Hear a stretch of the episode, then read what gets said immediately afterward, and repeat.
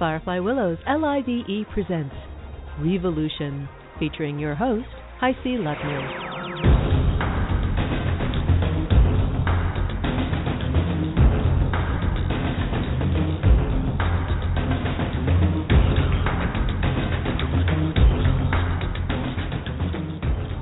Welcome to Revolution. Thank you for listening and joining in once again. And as normal, we start our show off with our roundtable discussion. And this week, or this month, I'm actually joined by my co host, John Carosella. Good morning. And intentional creativity teacher and visionary artist, Annette Wagner. Hello. So thank you both for joining. And the topic that I wanted to explore today uh, was uh, based on an article I saw. The title of the article was Breaking Down Belief Systems and Finding Your True Self. And a quote by Ram Dass that really stood out to me that kind of was the, the springboard for this discussion was as long as you have certain desires about how it ought to be, you can't see how it is. So we could easily see how that could apply to many different areas and aspects of our lives when we get stuck in how we think something should be or should look, then we're not actually seeing it as it is. But here it was I wanted to specifically explore the idea around our own sense of who we are, who our true self is. And I, you know, as a, a tarot reader, I get that question a lot what's my purpose? What's my path? Or you talk to people about coming back to something that they're really passionate about as the motivating or the, the guiding force for what direction to go in their career or something. And they'll often say, well, I really don't know what that is, or I really don't know what I want to be. So, my, my first question to you is um, do you think that a belief system, and maybe you can say what you feel that definition would be in terms of belief system, but do you think that a belief system is or needs to be the actual basis for knowing, seeing, or understanding our true selves? Uh, that's that's kind of a tricky question. I think I think belief systems are uh, they're kind of unavoidable. Uh, they're they're an emergent property of human consciousness to to have a, an idea about the way things a, an idea about the way things are. Uh, we don't just live in the moment because we have this incredible processing power to model our environment in our heads and use and we use that model to predict the future. So when the future doesn't align with the model, we have this this egoic tension that exists because what we thought was going to happen didn't. And I think you know inevitably uh, we put some kind of we evaluate that in some way. Um, you know, and this uh, I go back to my my old story about what I think the nature of original sin is. You know, Adam and Eve ate from the the fruit of the tree of knowledge of good and evil that's that happened a long, long time ago in our evolution that we began to put value judgments on things. We began to to to judge, and I I don't I don't know how you escape that. Now that ultimately that becomes some kind of Rorschach test for who we are, and plumbing the depths of of that structure I think is illuminating uh, into the nature of who we are. Hmm. So, John, mm-hmm.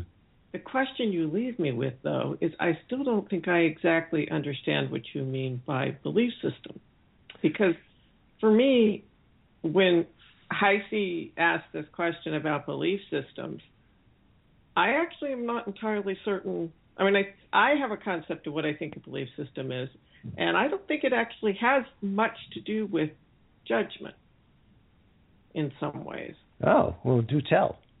well, and I probably don't have, I mean, I will admit, I have my own radical view on, on these sorts of things, um, which people can throw as many tomatoes at as they wish. Uh, because when I think about this article that that's in front of us, and I think about how I approach the world, I like the idea of thinking thoughts that I've never thought before of living life like I don't know how to live it. which is some of what this article talks about. And, and in doing so, I think that doing those kinds of things gives me a window into who I truly am.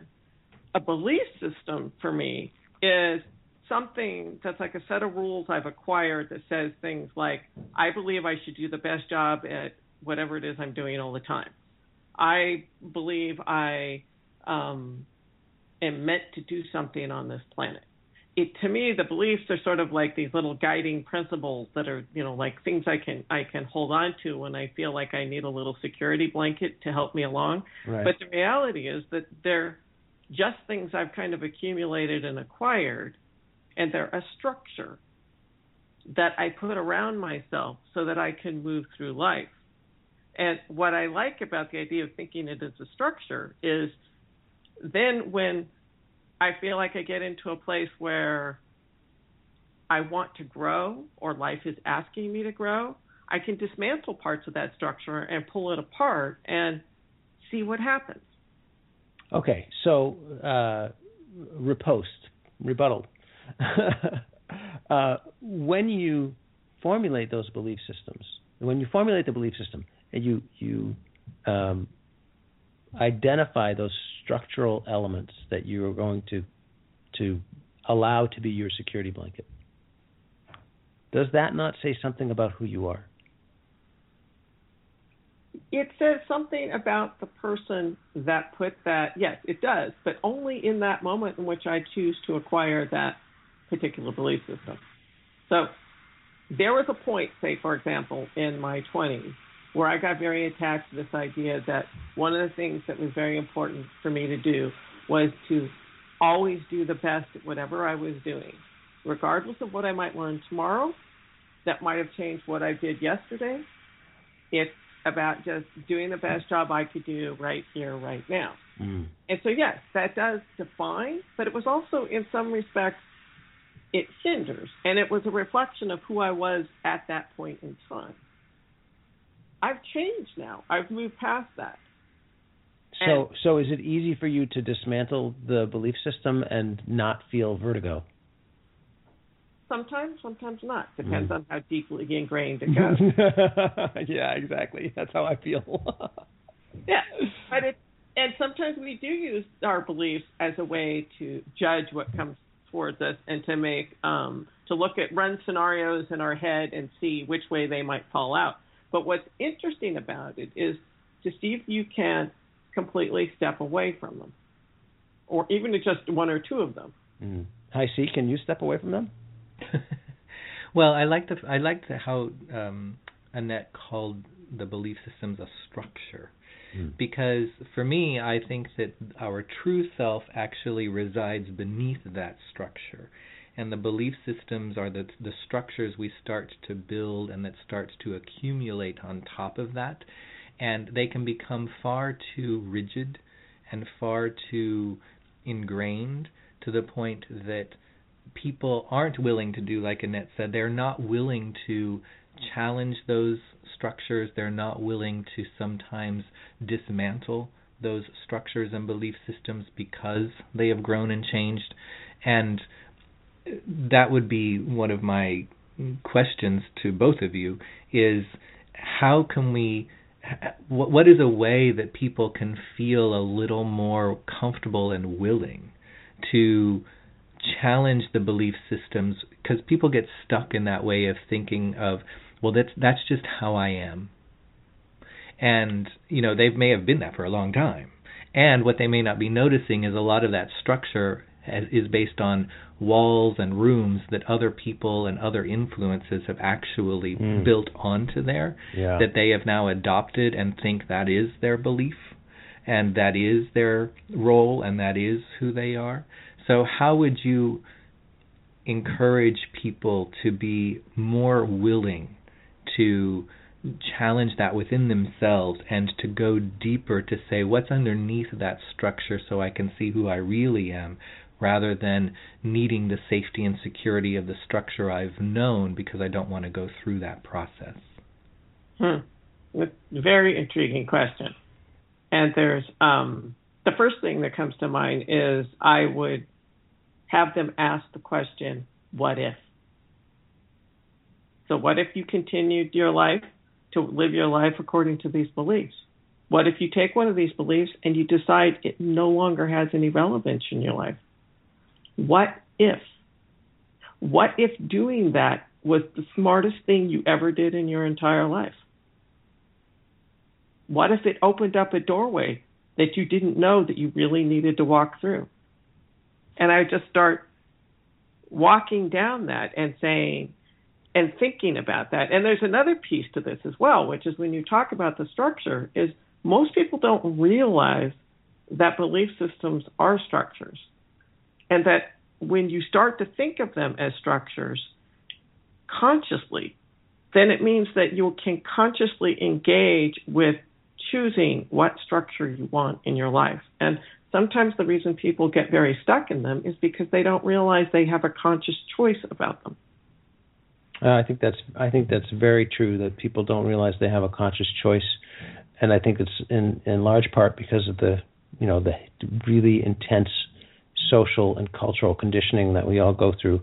I know for me, it's really hard. Certain certain beliefs that I that are embedded very deeply in me. Uh, I feel extremely vulnerable, even considering dismantling them. It terrifies me to think about dismantling a particular piece of my belief system uh, because I I don't know who I would be after that. I don't know what I uh, you know it becomes like this this blind initiation rite of passage into some terrain that I can't I'll, you know feel like I will never be able to go back. You won't, but at the same time, things that scare the heck out of us like that to me, that means there's something really rich and complex and interesting that wants to happen there. But if you if you if you judge the consequences of that, if you ju- you you know like it's just there's so there's intrinsic to a deeply held belief is a judgment about what who those people are that don't hold that belief. Ah, and see that is well, and perhaps this is why I, I walk the edge and am more perhaps a rebel than than some. Um, I don't actually have that. I have always had this life where I have walked the edge, and I'm somebody who challenges what other people think about me. So I have less investment than some might have in what other people think of me, which mm-hmm. is a funny thing because it still terrifies me.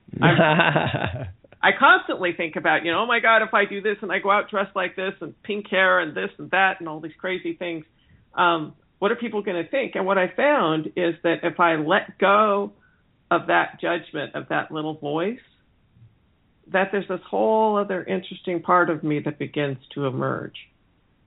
Mm. And in living my life in a way that I have, have been doing for the last several years, where I'm very much living the crazy, passionate, wild woman artist in my heart, what I found is yes, I do scare the hell out of a whole lot of people. And at the same time, what I've attracted to me are people who support me and love me for who I am and who love me for who I am, the true person that I am. And aren't so very interested in the layers that I might put on top of that in the belief system. Mm. So, so for both of you, if so, if someone has been willing to go through that process and begin to question the beliefs and perhaps even dig beneath the structures, if not starting to dismantle them. But there's sometimes this question that will come up with people of, well, if I do decide to engage in that, how will I know when I have touched my authentic self? how will I know what that looks like or what that feels like so that I know I've actually gone deep enough in order to get to that core place? Uh, what, what would you say to them as to uh, what that might feel like, or perhaps even if you've experienced it for a moment, you know, what what has it felt like for you when you've known this is a glimpse of my true self, and I can start to actually work from there. Mm. Yeah, that's a, that's a, uh, the first thing that came to my mind was a feeling of deep freedom, the absence of judgment. the absence of self judgment. Yep, that that's a part of it. For me, what came to mind was this a uh, sense of joy and happiness and freedom. Yeah, I think for me, similar to that is the sense of lightness of being. Lightness Yeah. of being, yeah. Where, where, because the the structure starts to feel heavy yeah. the more that gets layered onto it, whether by ourselves or outside influences. And for me, I think when you when you've touched that core true self, you actually feel this complete lifting of a weight, and you feel as if this is what it's like to just be, you know, a ray of light, basically, because it, it feels so light and unencumbered and unweighted from anything. yeah. Um, so, with that, as we come to a close of the conversation, just in a, a, phrase or two, what tip or suggestion or intention or affirmation would you give to people that you either have used for yourself or is suddenly just coming to you now that you feel would help in the process of being willing to go beyond the belief systems and the structure and the safety and security of that to a place that is deeper to start to look for and touch the true self. Mm. I think for me, it would go back to the question of what if. To and what I mean by that is to give yourself permission to ask, what if? What if I let go of a belief? What if I change a belief? What if I step away from this? It just what if? Mm. That's that's a great one, Annette. I, I'm I'm going to use that myself. Um, I guess for me, I would say release, let go of judgment, let go of judgment of the self, and realize that any choice you make is only a choice in the moment, and you know you can decide that if you can if you can release judgment of uh, uh, if you can release judgment of yourself, then any choice you make doesn't define you. It only allows you the freedom to explore.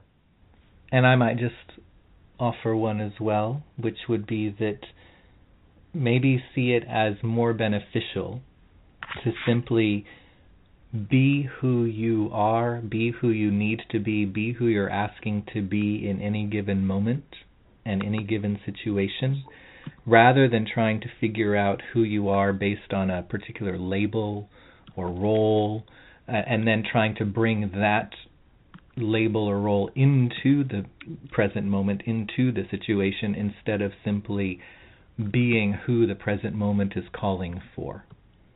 Mm. I like that too, I see. So, hopefully, that has given our listeners a little something to chew on for a, a while, and I would encourage them to continue listening to the show. I think they will find it quite enjoyable, uh, and that hopefully they will be listening with a truer ear rather than an ear that is encumbered by what they think they're supposed to be hearing or listening to. So I want to thank my two round table guests, John Carosella Yep. and Annette Wagner, Thank you. for joining me in this discussion. And for those listening, stay tuned. Coming up, uh, especially if you would like to get a reading a little later in the show, feel free to Skype in from the show page or call 646 716 5510 in order to go ahead and get into the queue. And that will be coming up a little bit later in the show. So, thank you to my co host. Keep listening. I hope you enjoy the show, and we'll be right back. Have you been rejected? Have you been desired? Have you been neglected? Have you been set on fire? I don't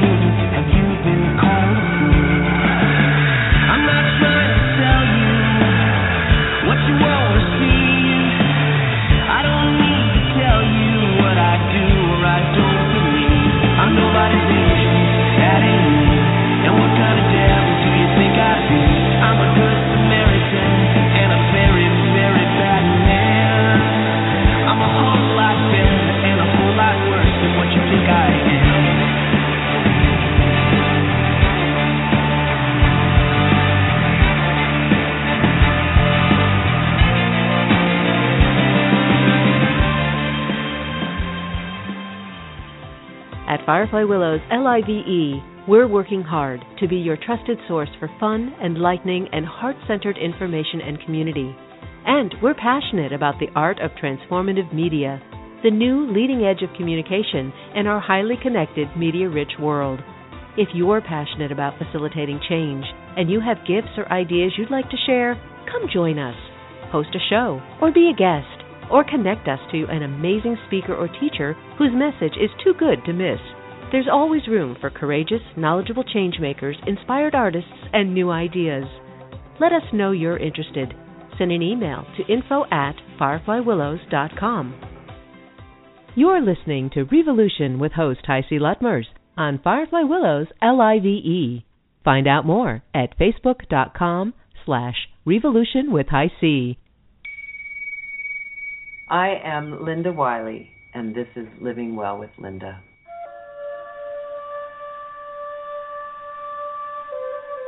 Your monthly guide to the well being of your body, mind, and spirit. It's about an alternative approach to life, healing, and living well in our changing world. Let food be thy medicine, and medicine be thy food. a return to this understanding of the truth of food and the value of food within our lives. Our body is a machine for living. It is organized for that. It is its nature. Let life go on in it unhindered and let it defend itself. It will do more than if you paralyze it by encumbering it with remedies. Leo Tolstoy, War and Peace. to realize our connection with all of life and the plant and animal kingdom and how we support and help each other in our process.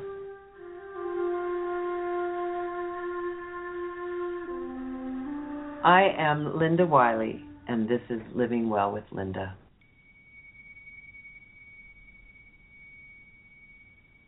November, the month of Thanksgiving. And indeed, there is much to be grateful for.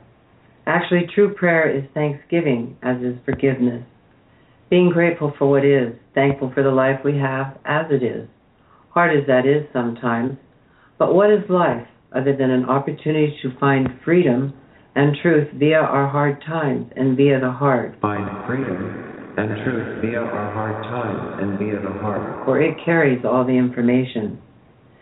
Challenges are what build character, inner strength, and wisdom to be passed down and shared throughout the ages.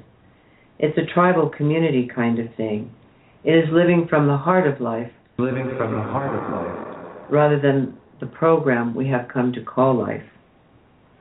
So for now, the harvest is done. It's time to dance. Dance. Dance. It's time to celebrate. Celebrate.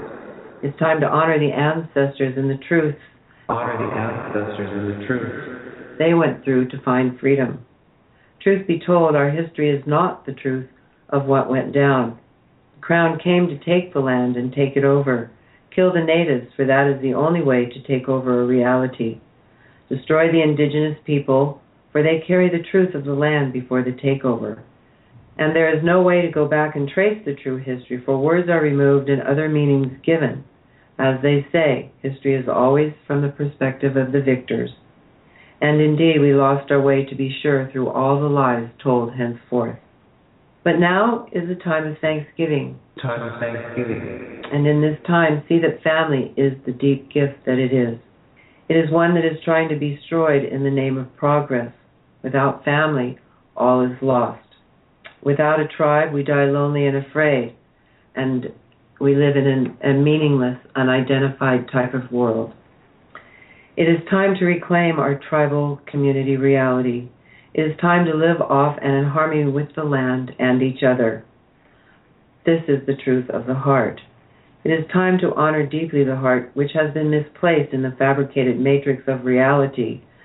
For if the heart was online, none of what is going down would be so. Love is the truth of all of life, as is the mystery and the awe that go with that mystery. Love is the truth of all of life, as is the mystery, and the awe that go with that mystery.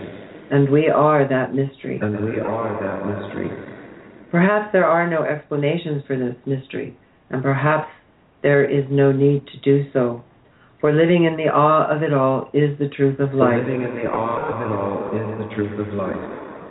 No one, and that is no one, as far as I can find and have found in my experience, at least knows what this is, how it came to be, where it is, how we got here. And time is part of that illusion. Time is what puts us in that located place with a past and a present and a future. So let us gather together in our common humanity So let us gather together in our common humanity and honor each other for our differences and our similarities. For it is these that need to stand out, not behind in the shadows somewhere unnoticed. Truth is, we're all stardust. Everything is. And we've got to find our way back to the garden because we're starlight. We're a million year old carbon.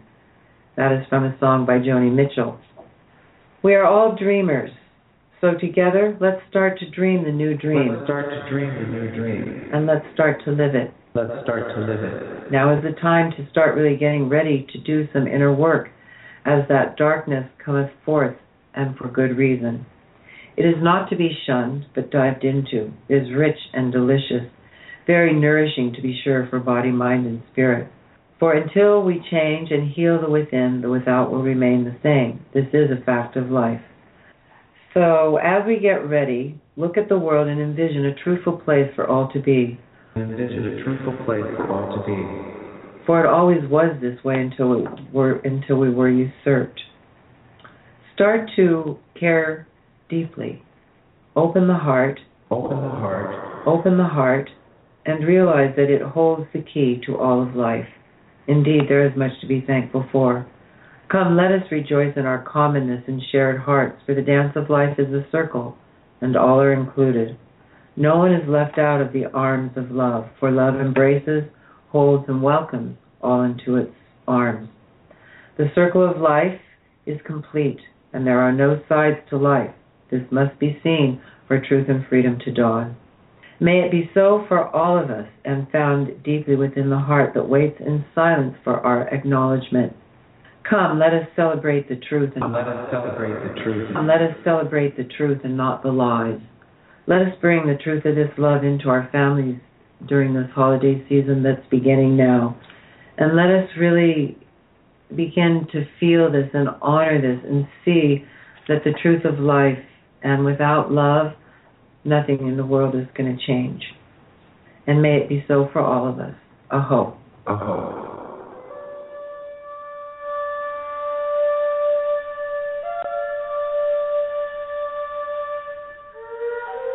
Tips for November. Don't forget to drink water. We are all mostly chronically dehydrated anyway. And in the winter, we tend to let go of that perspective and think, oh, it's cold, I'm not working hard, I don't need any water. That's really not the truth of it because water helps uh, the circulation, it helps our bodies hold everything together. It is a defense against the cold. Plants freeze really hard when they don't have water. When you water your garden before a frost, the plants withhold it much better and they suffer much less damage. The same is true for us, as within, so without. As within, so without. It's time to continue with those warming teas and continue with them now until spring, actually. The purpose of the warming teas and these spices and herbs of winter are to take the surface heat from the summer sun and put it deeply into our interior so that we stay warm and dry and functioning properly through the winter months. Always be sure, though, to include some raw foods at each meal if possible, because we still want that live goodness even in winter. And do not overcook your foods. And warming curries are really wonderful right now. Gingers and cinnamon and cardamom and cloves and nutmeg, all really wonderful for now. Careful with all those sweets and big splurges these next couple of months bring. Be present with self and know it's about your health and well being as well as enjoying. Is getting fat and feeling stuffed and not feeling good really a way to honor self and the earth and the holiday of Thanksgiving? Yoga at night is a great way to unwind from the day, and exercise is important to keep up in, in winter as well. Just like water and other things that we do for ourselves, it's very important to keep up on all these things.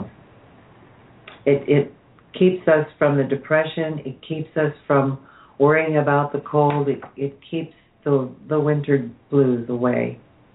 Saunas are lovely too this time of year. If you can find a far infrared sauna, it's really great because uh, the the far infrared sauna is is one of the most therapeutic healing tools around today. And the thing about far infrared is that it emits a band of light of radiation that we don't get much anymore because we're indoors and it actually penetrates deeper into the cells and it encourages them to to release their toxins. So it's it's an incredible tool and don't forget to drink water while you're in the sauna. It's it's really important because you're sweating all those toxins out and you're putting that clean, cool water back inside. So those are the tips for the month.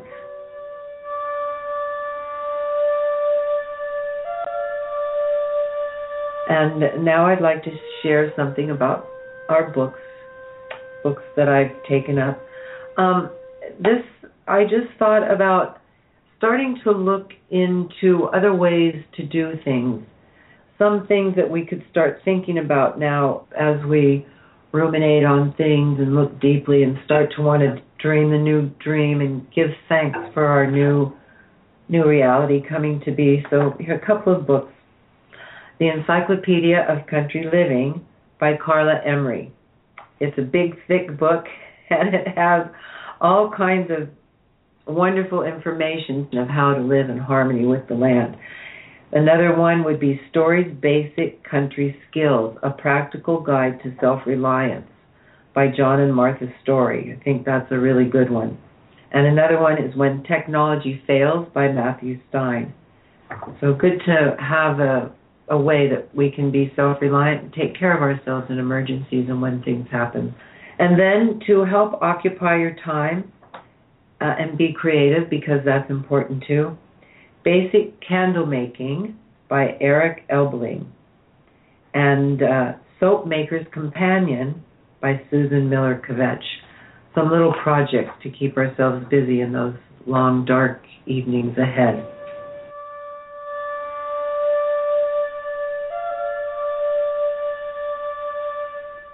So a couple of quotes. I was looking looking uh, how little quotes to end with, and looked back into some old Thanksgiving sayings. So here's just a couple little quotes. It is literally, it is literally true, true, as the thankless, say, thankless say, that they have nothing, to, be have nothing to be thankful for. He who sits by the fire is thankful for the fire, for the fire is just as if he had no fire. Nothing is possessed save an appreciation, of which thankfulness is the indispensable ingredient. But a thankful heart hath a continual feast. By W.J. Cameron. And then another, to speak gratitude, is courteous and pleasant. To enact gratitude, is generous, is generous and, noble. and noble. But to live to gratitude, live gratitude is to touch heaven. To touch heaven. Gratitude, unlocks the fullness of life. It turns what we have into enough and more. And more. It turns denial, it turns into, denial acceptance, into acceptance, chaos to order, chaos to order confusion, to clarity. confusion to clarity. It can turn a meal into turn a, meal into a feast, a house into a, a home, into a home, and a stranger into a, a stranger friend. Into a friend. Gratitude makes Gratitude sense of our makes past, sense of our past, brings peace for brings today, peace for today, and creates a and vision creates for tomorrow. vision for tomorrow. Melody Beattie. And remember, it's only a dream. It's only a dream. It's only a dream. It's only a dream. It's only a dream. It's only a dream. Thank you for joining me today for this segment of Living Well with Linda. I'm Linda Wiley. If you would like to chat further with questions, comments, or consultations, please contact me at linda at prestia.com. Thank you and blessings to all. Blessings to all. Blessings to all. Have a great rest of the day. to God and get back to the God and say, now back to the God and back to the God and now we are stardust. We are million year old carbon. We are golden. We're golden. And we call him the devil's bargain. And we have got to get ourselves. You know we have got to get ourselves. You know we have got to get ourselves back to the garden.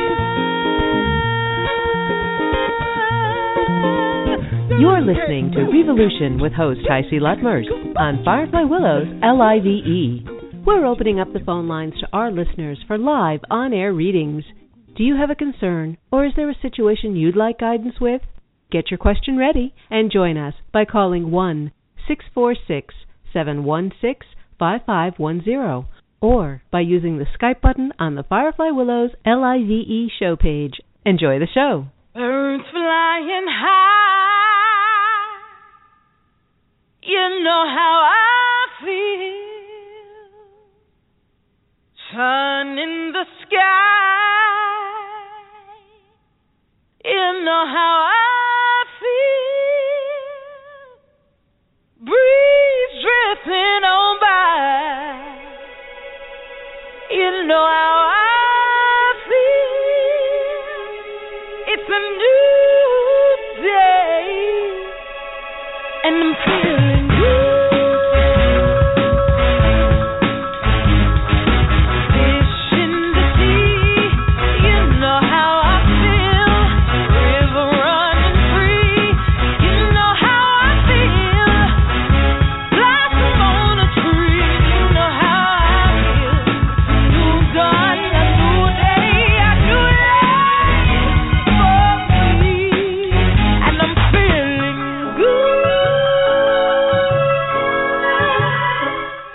revolutionary guest this month is acupuncturist and midlife success coach Nina Price. Nina Price's clients call her the Queen of Reinvention because she shows them how to transform their lives in ways they never anticipated. Nina is uniquely qualified to work with midlife women who want to experience midlife without crisis. With an MBA from the University of Michigan, she is a former Silicon Valley high tech marketing executive who spent 20 years in the computer industry working with Fortune 50 computer companies as well as smaller startups. Then decided it was time to move on. She returned to school to become a licensed acupuncturist, for which she got to study at Zhejiang University in China, and massage therapist. Today, she integrates massage, acupuncture, and traditional Chinese medicine with wellness coaching to help her clients create lifestyles that support their success in all aspects of their lives. Nina is unique because she combines life coaching and academic experience with solid medical credentials. Clients say she's an amazing listener who seems to hear between the lines. Nina genuinely cares about the success of each one of her clients. She wants each one of her clients to feel empowered, to take charge of her own health and wellness, and she teams up with each client to create long term changes, not quick fixes, and ultimately create a lifestyle that supports success. In 2001, Nina experienced her own midlife transition. She decided she wanted to help other midlife women deal with the kinds of stress that she had experienced herself, so she became a coach.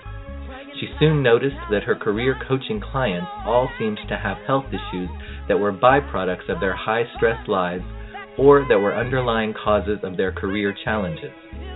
She realized she wanted to deal with the whole person. Nina feels privileged to have grown up in the museums, theaters, and concert halls of New York City. She now makes her home in Palo Alto, just outside San Francisco, and she has two grown daughters and two granddaughters.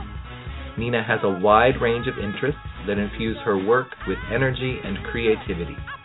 She is a radio DJ and can be found on KFJC 89.7 AM, and she has been on the air for more than 20 years. You can find out more about Nina and the work she does, services she offers, and events that she has coming up by visiting her website at www.midlifewithoutcrisis.com. So please help me welcome to the show revolutionary guest Nina Price.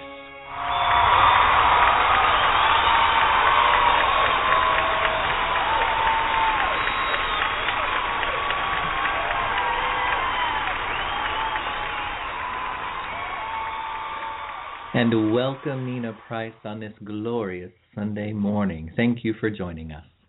Oh, it's my pleasure. uh, obviously, there are many people here that are excited to hear you today, aren't there? All that cheering and applause. Nice. nice to get um, a standing ovation. Yes. Well, you know, we had to move from a conference room to a stadium. Uh, so. um, so the you know I think the first thing that would probably be helpful is to, to go back just a little bit and to maybe let people know where you came from, what precipitated your own moment of needing to reinvent yourself, uh, so that we can kind of hear uh, how you have done that and what you used to be, how you used to be defined in the world, and then what you chose to become rather than simply continuing to be defined by others in the world. Well, as you said very kindly, I certainly worked in Silicon Valley in the computer industry for 20 years.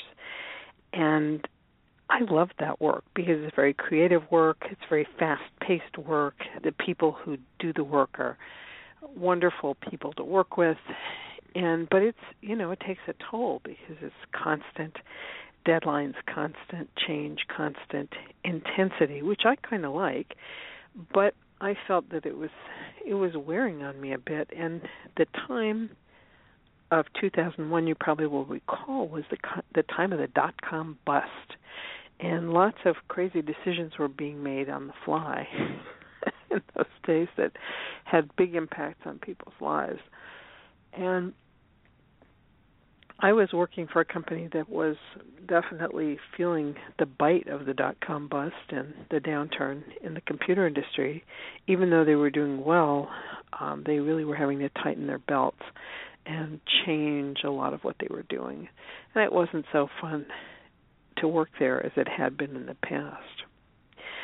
Um, but you know, my star was rising, my group was growing, I was well positioned, things were going well for me. And then one day out of the blue, um my boss wanted to see me and basically laid me off. I was like and in an instant that portion of my life was over and I never saw it coming. I was completely blindsided. Completely blindsided. so dazed and confused. I kind of uh picked myself up and uh did some thinking you know, who was I? Who did I want to be? What did I want my life to be like? Uh, who was I now that I was unemployed? Who was I now that I was, you know, 46 years old and a midlife person? And um, yeah, what did I want? And so after some pondering, I decided that it this whole situation presented some great opportunities for me and one day I kind of asked myself, you know, if you could do anything to make a living, what would you do? And the answer that came back was, you're done. It's time to do something else. But what was something else? I decided that I wanted to be a coach because what I loved in the corporate world was coaching the people I worked with. And I went to massage school because I'd always wanted to do it and I had never made time to go to massage school. And now I had time, so I just did. And I didn't really know why I was doing it. It was mostly because of, of curiosity. I certainly didn't plan to make a living being a massage therapist, but um I went and I discovered all kinds of things. Going to massage school was probably one of the most transformative experiences I ever had because it blew open whole parts of myself that I'd never really looked at. Blew open my intuition, blew open um what I could do and how I could um how I could receive information in ways that I didn't even realize I could. So it was a very, very transformative experience, and I realized that I needed to do something with this newfound capability.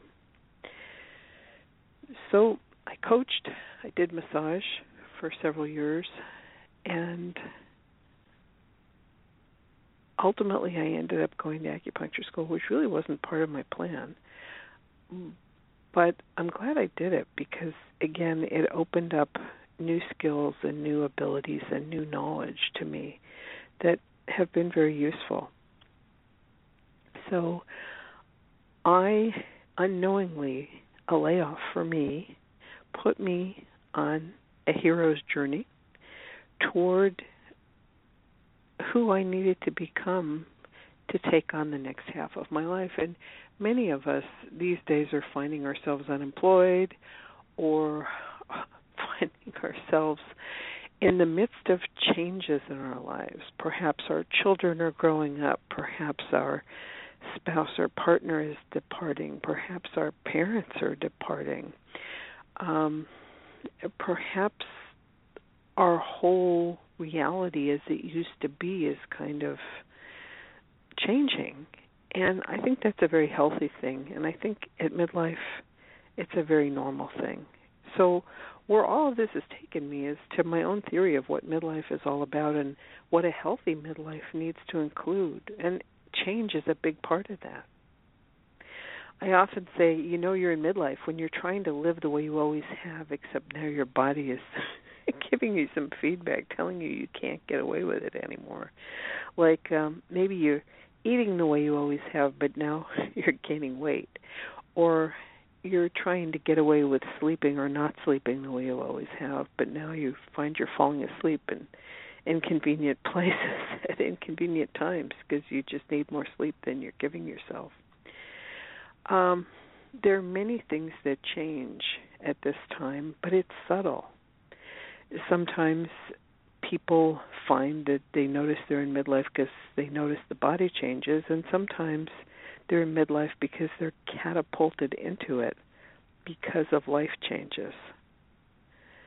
Um, like, as we said, kids growing up, parents departing, partners and spouses departing. Uh, some people say, you know, my friends are all off doing other things and they don't have time for me. I need new friends. And again, that's an opportunity too to become part part of new communities and really experience community with new kinds of people focused on new things perhaps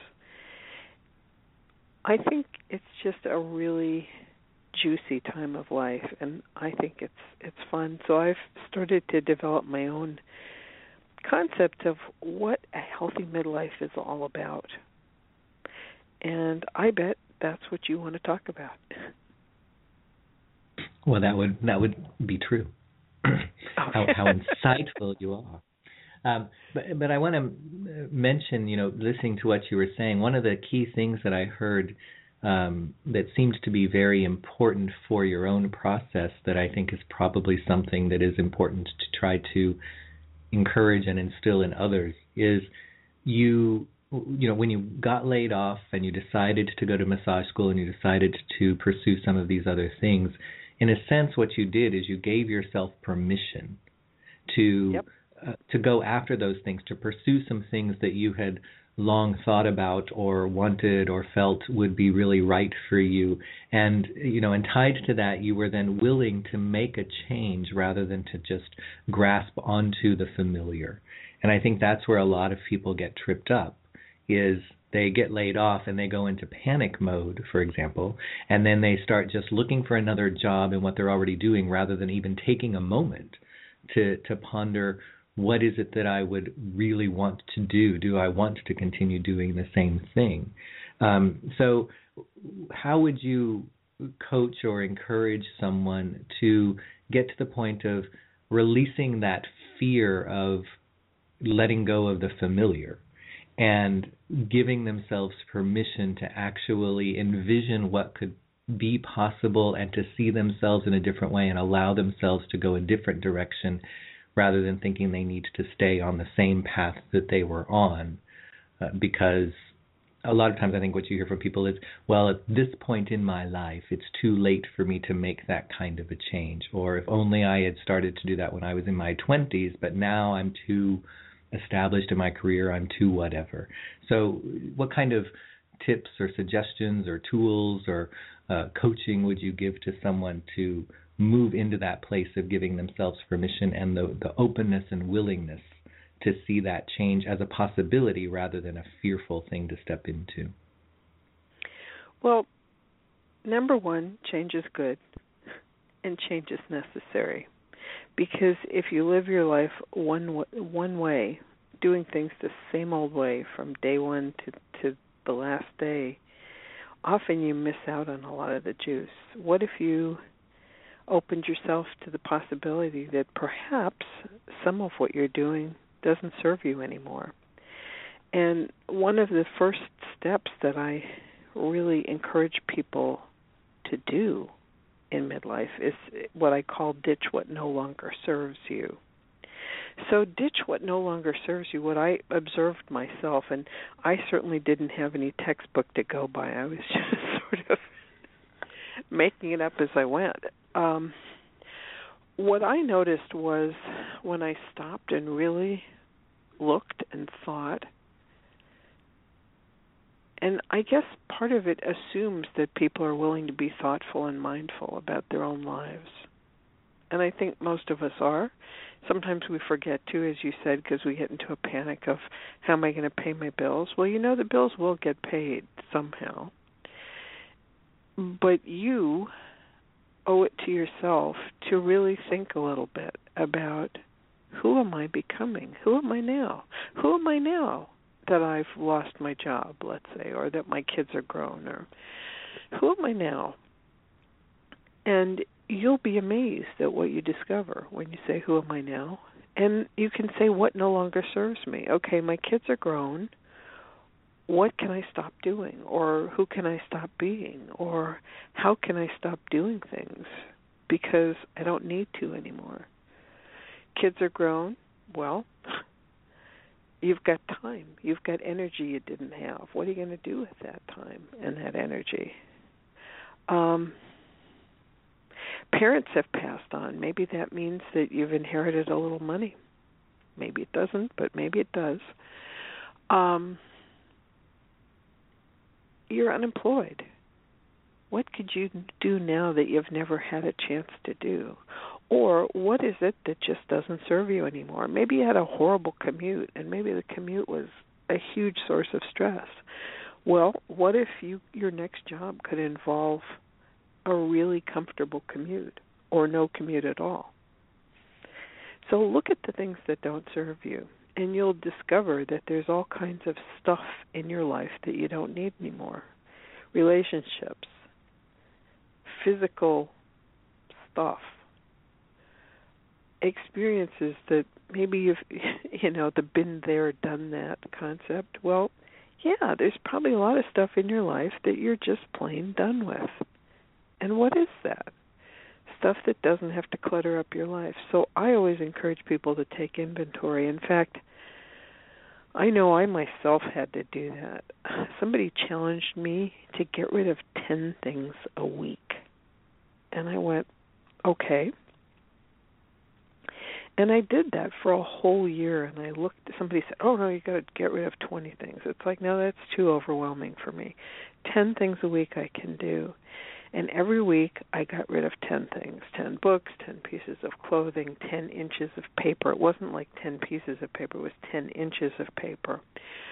Um, I cleaned out cupboards. I cleaned out all kinds of things in my garage and all over the place. Just got rid of things. And then a year later, there were 500 things that were gone in my life. And I wasn't missing any of them. And there was room for new things to come in, or new energy to come in, or new ideas to come in. And that felt very powerful. So, a simple thing you can do is ditch some things. You may need to ditch some relationships. You may need to ditch some ways of thinking about yourself or how you want to live your life. I know for me, I decided that I was going to be really healthy for the rest of my life, and I had never been particularly fit. I mean, I wasn't super unfit, but I had never really consciously been fit in my life. And in my 50s, I made the conscious decision to become fit, and I'm here to tell you that I am today fitter than I've ever been in my whole life. I don't huff and puff up and down stairs. My blood pressure is normal. My blood sugar is normal. All my numbers are normal. And many people at my age can't say that. So it's never too late to start to do things. I run into people all the time. In fact, I met a woman the other day who said she started her own business when she was 68 years old. And I thought that was fabulous. I think it's really wonderful when we step out and do things that are a little bit outside our comfort zone at any age. So I would say change is good. Let go of know what what no longer serves you and move ahead. And if you're unemployed, for example, view it as an opportunity. You're on a huge, exciting adventure. This is your hero's journey, and what can you learn about yourself and the way you really want to live your life from this experience? And you will find many, many wonderful things. And the I next and thing, I oh, sure, sure, oh, come I, on in. Well, well, I was going to say I think that um, that could also refer back to what we were hearing in the roundtable uh, that Annette Wagner mentioned as a, a technique to use because it, it would be the same thing where if somebody was unemployed, for example, and you want them to look at things as an opportunity, it says, "What if?" You know, it- what what if I pursued this? What if I decided to do that? What if I see this as a blank canvas of opportunity, rather than, "Oh my gosh, what am I going to do?" Mhm. Um, and I do think that even things like you know you said we somebody gets unemployed and now all of a sudden all they worry about is like how am I going to pay the bills, et cetera. It may be also taking that time to to look at the bills you pay and say, you know, some of the things that I pay bills for uh, also no longer serve me. And Good just point. like with just like with clearing things out, you know, um, they're ditching things, as you say. There's a sense of of recognizing that I a lot of it is just there because I've gotten used to it being there. And when I start to look at it differently as do I really need that? Have I used that in a long time? Would I really miss that? Whatever. We start to shift the perspective and relationship with it. And if we let go of it, just like you said, you realized I wasn't missing those things. you know, I didn't feel like something was lacking because those things were no longer there. It's just that we had gotten used to them being there. And that's, I think, one of the keys for people is to recognize where and how they've simply gotten used to being that is I think one of the the triggers of what a midlife experience is about is being confronted by what we've gotten used to being there and almost being forced to call into question is it still necessary to be there is there anything it still serves and if not now is the time to let it go rather than to make excuses and justifications for keeping it around Well said. I totally agree. Um, so you were going to go into a, a, second thing besides ditching some things. The second thing. Well, so yeah, first first create some space. Ditch what no longer serves you. And the second thing is become a master of self care. At this age, eh, once you're in midlife, you really can't take your body for granted anymore. You really have to take care of it. And I know a lot of people say, "Oh, come on, don't make me do that." But I think we're we are not brought up with the thought that we really have to take care of ourselves. Um, certainly, our great grandparents didn't live to be many of them didn't live to be 90 and 100 years old the way people are doing now. And we are a generation that can expect, you know, 20, 30, 40 years after we hit midlife. And what are we going to do with those years if we don't take care of our bodies? What are what are we going to be what's our quality of life going to be? Who cares about getting old if you can't have quality of life? If you can't be productive, if you can't add value, what's the point? So I say take care of yourself.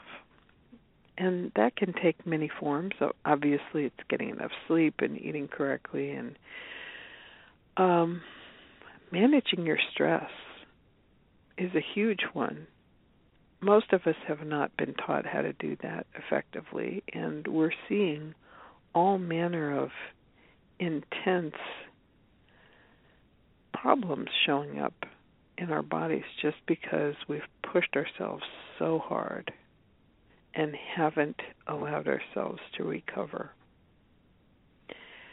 So, being a master of self care involves all kinds of things, including becoming more self aware.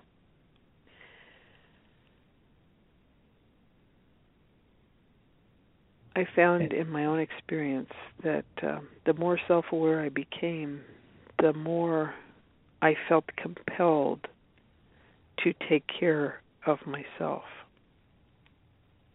The more we listen to our bodies, I mean, heavens knows our bodies communicate with us every day, and sometimes it's in the form of itchy rashes and headaches and acid reflux, whatever and those are just messages from our bodies. What if we really listened to those messages and really took care of ourselves? And I think that um, one one thing for people to also keep in mind, you don't have to wait until a crisis to start thinking about doing that. You know, well, yeah. You, you, you, I mean, it's funny. I was just thinking like how you'll hear people say, "Well, I just, you know, you really need a vacation. I just don't have time to take a vacation." It's like, well, why don't you go ahead and make time for a vacation now before you find yourself to the point that you're so stressed or so sick that you're forced to take time off. You don't have to wait until that crisis point to be jolted back into maybe hopefully being brought to awareness of needing to take care of yourself. Exactly. And I think the way many of us have grown up is, you know, you go to the doctor when you're sick. You don't necessarily take care of yourself all the time so that you can prevent being sick. And at this stage in life where our bodies are starting to Um, well, what should I say? Our bodies are starting to change in some pretty big ways, and some of us are seeing instances of chronic illness. People are getting high blood pressure, people are getting diabetes, people are getting um, all manner of serious long term problems at young ages. What if that didn't have to happen? What if you could take care of yourself in such a way that you weren't feeling that way. And I think along with that is when when we're going through a period of our bodies are changing, our routines are shifting, whether it's we're sleeping less or sleeping more, our bodies don't exactly respond or or do the things that we used to be able to do and that kind of thing. Instead, I, I think what we find a lot of times is people people fall into this mode of I need to find a way to either force or trick my body and my mind back to the way it was when I was 20.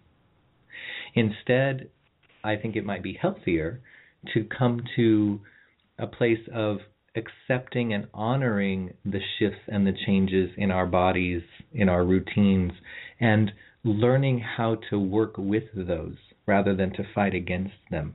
We're, understanding how that now wants to operate so I can support it in the best way possible rather than trying to make it operate the way it did 5, 10, 15, 20 years ago and putting additional stress on the body and on the mind because it's trying to adjust and and shift in the way that it naturally does and we're trying to keep that naturalness at bay. Yep, exactly. Now, we've we've used the term midlife a lot here. um, one, I wanted to just, you know, in astrological terms, there is a whole period from about 36, 37 to about 45, 46, where there is a, a series of, of planetary transitions in one's chart um, that really kind of indicate, define, and um, are part of that whole what we would consider midlife transition period. Um, and well, you have Pluto first, and then Uranus, Neptune, and Saturn.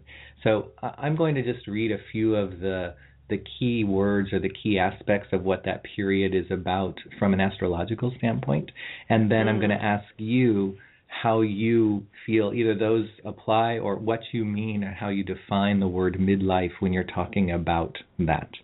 Um, so, you know, from an astrological standpoint, the things during that roughly 10 year period or so um, are things like being confronted by and wanting more individuality and independence, um, starting to question what it is we're doing and whether what we've accomplished is worth anything, and now wondering is there something else or something more I need to do to somehow have value to my life and the things that I'm accomplishing in it. Uh, there may be a, a more spiritual aspect and connection emerging, and that may have to do with coming to uh, uh, facing a, a greater sense of our mortality as we're recognizing where we are at that point in our life. But that can also be the flip side, which also we oftentimes see that's the period where people suddenly get caught up in things like um, addictions or wanting to escape reality in some way, oftentimes through unhealthy means. Um, it may be when we start to feel like we have to get more serious about life uh, it's when we start to feel a greater sense of the limitations and restrictions that we have, as well as the the uh, maybe the weight of the responsibilities we feel like we have we carry or that have built up for us around family or work, um, or just wanting to be more authentic in life. Um, it's also a lot about how our power, our personal power, our power to control our own destiny, the power we have over our life and its direction. Um, so, those are a lot of the different aspects that can come up as a result of this astrological influence and period. So, I'm wondering if you feel those relate to what you think of as midlife and that transition period and how you tend to define and think of it including if there's a particular age range that you tend to think of for midlife? Well, age range, I would say 40 plus, 40 to 70, maybe 40 to 65. Sometimes as early as 35, I've seen people start grappling with things, just as you said. But I really love what you said. I love that whole listing. The second one, read the second one again uh, the one about feeling whether our accomplishments in life are really worth anything, and yeah. if there's something else I need to be doing to somehow have value in the world or have been able to do or accomplish something I can look back on that has worth. yeah, I would say for me that was the big one, but and I've seen that for a lot of people. I think that's that's huge. Of course, the responsibilities are important. Of course, feeling new limitations and desire to be spiritual is important and seriousness.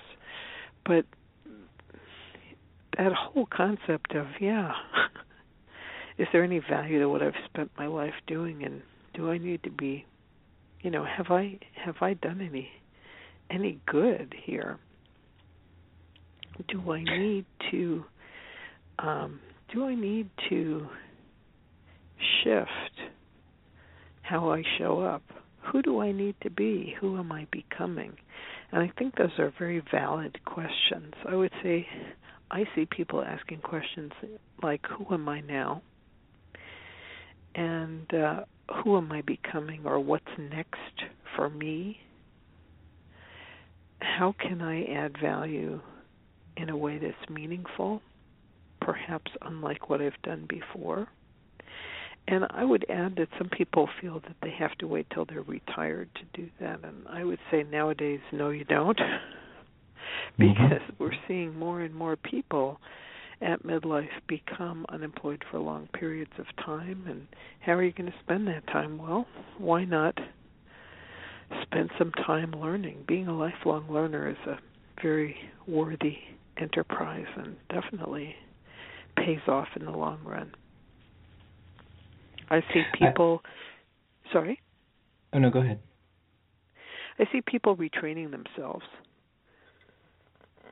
And I think one of the, excuse me, um, one of the things that I heard that I thought was so interesting, and this was a radio interview. It was a woman, and she'd been a school teacher for many, many years, and she was retraining to become a software engineer, and she was doing one of these sort of um, hacker boot camp things where she was learning on the fly. You know, she'd spend a weekend or some intensive period of time learning how to be a software engineer. Maybe she was a math teacher or something like that. And I thought, well, she's teeing herself up so that she'll have some job security and she can work on her own terms for the rest of her life. Good for her.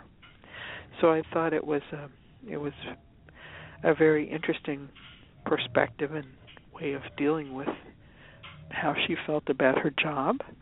She could leverage the skills and the thing is what you whatever you've done in your life, you have skills.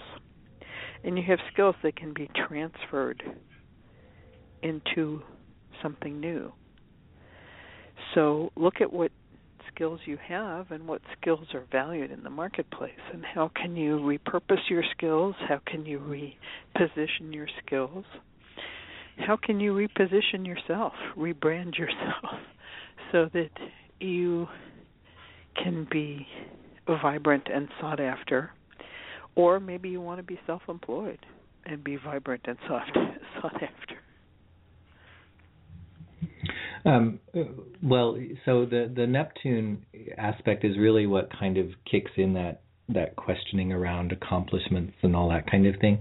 I think that and that usually is around the 42ish age uh, in terms of the astrological cycle of things when those planets are kicking in, and you know that seems to be one of those very typical times when we see what we think of as the midlife crisis. You know the the guy who leaves his spouse of 20 years and then finds the 20 year old and buys the sports car and that kind of thing. And I think some of that has to do, uh, and one reason why maybe you see it as one of the big things that seems to come up a lot for the people you work with is because our society, especially, is we define ourselves so much by our work uh, yeah. and by our career that, and then you know, connected to that is how much how much stuff I have that represents success. You know, how much money I make, how big of a house do I have, all those kind of things. Um, and I, and I'm wondering if how how can you work with someone to shift that definition of accomplishment and success away from the external, the material, the this is what I do for work kind of thing that society says is worthy of accomplishment or worthy of recognition for having contributed something. How how can somebody work to shift away from being so defined by that versus coming back to a place of let me determine what represents a valuable accomplishment for myself in my life rather than it needing to be measured by the external. Well, and I think some of it is just getting comfortable with yourself. I think a lot of us um get to this point in life and we've achieved a few things. And some of us are more self-confident than others. Some of us are feeling more accomplished than others. I think um, those of us who feel like we're not very accomplished, this would be a great time to maybe create some accomplishments, do some of the things you've always wanted to do. And for people who are really sick and tired of doing whatever it is they've done for most of their life, whatever it is, whether it's raise kids, go to work, serve the community, yeah, maybe it's time to do something different. Um, I don't. You talked about um, points in the astrological chart. I think people have cycles in life that are determined by all kinds of things. You would say probably a lot of them have to do with the planets. And every so many years, I think most of us need a change. Well, and and that yeah, that would touch on, for example, in astrology, we have what are called the Saturn returns, and that happens uh, right at the end of the 20s, around 28, 29. It happens again around 56, 57. It can happen again in the mid 80s, depending on how long somebody lives. Um, and in a lot of ways, those uh, those moments are also kind of similar to what you're describing as that the, the questions that are arising and what somebody is going through in, in a midlife situation.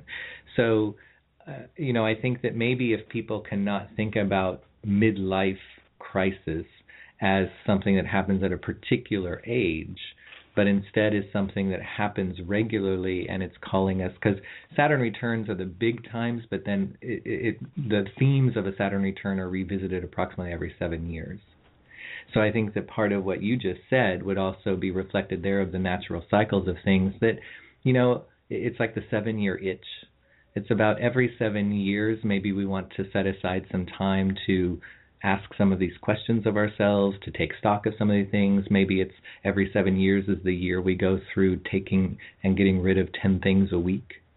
Uh, so that we're honoring those cycles and doing it on a regular basis, again, waiting until there's a crisis or waiting until we're being forced to face it, versus us being a part of that process so that we are able to perhaps ease through those things when they do reach some of their peak points a little easier, a little more comfortably, uh, a little less painfully, um, rather than letting it build up, build up, build up, build up to the point of crisis. Absolutely. I would also say that we could take a creative point of view and and ask the question, what's next for me? What's next for me? And really imagine even some outrageously wonderful outcomes. What what could be next for you? And it's a question I love to ask with clients. I sometimes set up a session with people that can go half a day or a whole day where we just pull ideas out of your head because we've got a lot of ideas in our head. Most of them are pretty good. Some of them may be a little outrageous and hard to execute, and some of them may be totally doable. We just, it never occurred to us that we could do them. Sometimes there are things just sitting right in front of us that we don't see. Mm-hmm. And oftentimes, when I sit with clients for a day or half a day, things come out. So perhaps there are people listening for whom that sounds like fun. I'd be happy to talk to you about pulling ideas out of your head that might be helpful in terms of what's next for you. And I think that, that that process that's something that you do that you've kind of given the the name of a midlife alchemy lab. Oh, well, that's the kind of the step after that. So once the ideas are in more tangible form, people often want to actually realize them. in fact, many of us, I'm sure you've experienced this, this project you just really want to do, but you never get around to. Many times, very important things in our lives are things we put on the back burner. They may have great heart importance to us, but we let everything else get ahead of that. And I see women doing that a lot, you know, taking care of everybody else but their own needs. And for that reason, I decided that I needed to create something that would give people a structure and time to really pursue what was important, what really felt they felt passionate about, they felt that they really cared about doing, but were not doing. So I created the midlife alchemy, alchemy lab, and the uh, the subtitle is time to bring your big idea to life. As in, it's time to bring your big idea to life, and let's create time for you to bring your big idea to life. So, two steps. One, let's get the ideas out of your head and see what's really important and what's next for you and two, let's help you really bring it to life. Create it. Test it. Make it real. People talk about writing a book, people talk about starting a business, people talk about all kinds of projects for making the world a better place, but they just don't do them. Why not invest in an opportunity to do just that. And you know, one of the things that you had mentioned earlier, as well as obviously this is also designed around, is people being able to um, face rather than fear or resist the shifts and changes and transitions that are happening. And then, you, you know, one of the things you really champion is to create long-term change rather than find a quick fix for something. Yes. Um, so I'm I'm curious if you could maybe just give people what one key or two key things are to recognizing what the difference is between a long-term versus a short-term fix and how to go about pursuing and, and implementing a long-term change instead of what would be the trap of, of getting into a quick fix. Well, let's take the case of somebody who's unemployed. You've been hit by a layoff, or you've been unemployed for a while and you're really getting nervous. So the quick fix would be to run out and get some kind of work at some ridiculous wage just so money is coming in. It's kind of a move of desperation as opposed to really looking at what would I really like to spend my time doing? And what skills do I really need to do that? And do I have the skills I need? How do I get the skills I need? And how do I really want to spend my time for the next 20, 30, 40 years? You know, when do I want to retire? How do I want to live my life? Who do I want to become? I would say that's a longer term view, but it's probably worth it to do that kind of thinking at this stage in life just because you've got plenty of years why not set yourself up for a happier time? You can redo things. You can do it over. You can change the way you do things and you can take a different tack.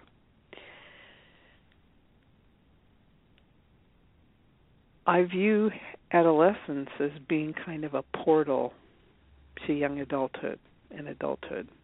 I view midlife as being a portal to the next chapter of life. And it's how you do midlife that either sets you up for a lifetime of disease or health or a lifetime of feeling satisfied with how you live your life or not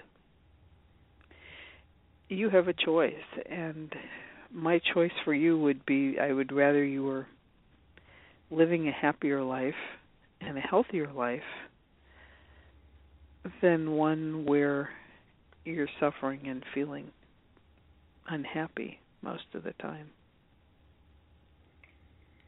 Um, and you also um, are a licensed acupuncturist and work in traditional Chinese medicine, um, which I think usually means you that is the the herbalism side of things that goes with the acupuncture. Mm-hmm. in California, uh, that's true. Yeah. Are there some particular, say, uh, symptoms, health and body issues, and even treatments or herbs and things that you feel are just kind of common to this time of life or that kind of a, a transition or, or crisis period. Um, and a couple of the things, like especially in terms of treatments and, and herbs, a couple of things that are just commonly seen to be useful and beneficial during that particular phase of someone's life. Wow, those are big questions. I'm trying to boil them down into more answerable ones. Um,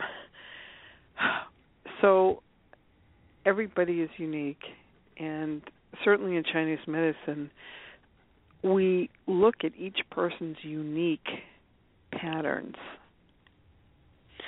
So, even though, let's say, two people might have high blood pressure, they would manifest it each their own way and might need different herbal treatments, um, acupuncture treatments, other treatments. Uh, so it's it's hard to say in particular. For women, um, in general, we think of midlife as being a time of what's called yin deficiency yin as opposed to yang is the more feminine element and women become yin deficient when they go through menopause. And so the hot flashes and the dryness that they feel are all characteristic of yin deficiency. And there are many other symptoms that women often experience at that point in life. And we try to treat each person as an individual and treat them specifically to what's going on for them. So I, I can't speak in generalities because there there are too many things that go on. But in general, I think people in the United States seem to be becoming more sedentary, seem to be um, gaining weight, seem to be um,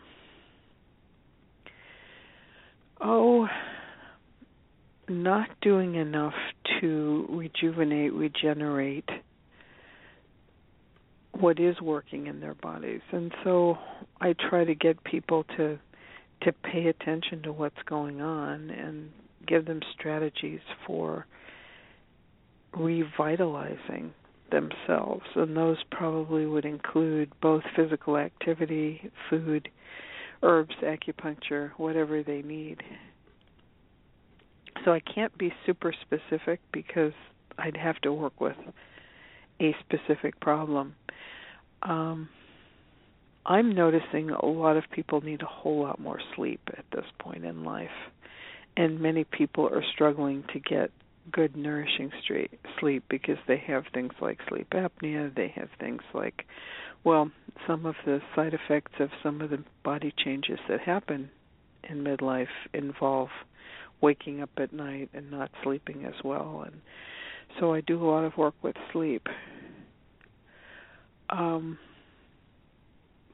well, but, and one thing that's really become more common in terms of studies now that may also be contributing to that, and why you may be seeing it even more, is that the uh, the screens that we use with all of our devices, phones, iPads, computers, etc., televisions, you know, they all use a particular spectrum of blue light that actually triggers the the waking process in the body So, like in the morning, if we were just waking naturally to the sun coming up, there's a particular frequency of blue light that's associated with that. That is part of what's telling the body it's now time to wake up. You know, the the morning is here, the day is starting, and that same frequency of blue light is what is used in all of the screens. And people you know reading their iPads at night when they go to bed or look, being on their phone and looking at stuff on their phone you know in the evening or watching television at night they've actually done studies and found that that's contributing to um, more difficulty getting to sleep uh, because it's it's tricking the mind and the body into thinking that it's it's wake time because of that frequency being associated with when the sun is coming up and when you're supposed to be waking up. Absolutely. Well, yeah, in prior centuries, it would get dark at night and people would go to bed because they had nothing keeping them awake. And today we have many physical interruptions, as you mentioned, screens being one of them that keep people awake. Which is why we I always tell people when they're taking melatonin to take it when the sun goes down because it's really a signal to the circadian rhythms that it's time, you know, the sun is going down, it's time to start the wind down process. I've also seen studies about um, not necessarily uh, trying to force yourself to sleep all the way through the night. If your body naturally wakes up in the middle of the night, then work with that and feel free, you know, get up and do something because your body will naturally go back to sleep. And so there have been studies where it can be a very natural thing for people to have two sleep cycles throughout mm-hmm. the night. Whereas we're mm-hmm. we're you know all we ever hear is you know get a good night's sleep and you're supposed to get eight hours of sleep, which everybody thinks of as one eight hour block of sleep, and that may work for some people, but other people perhaps it might not.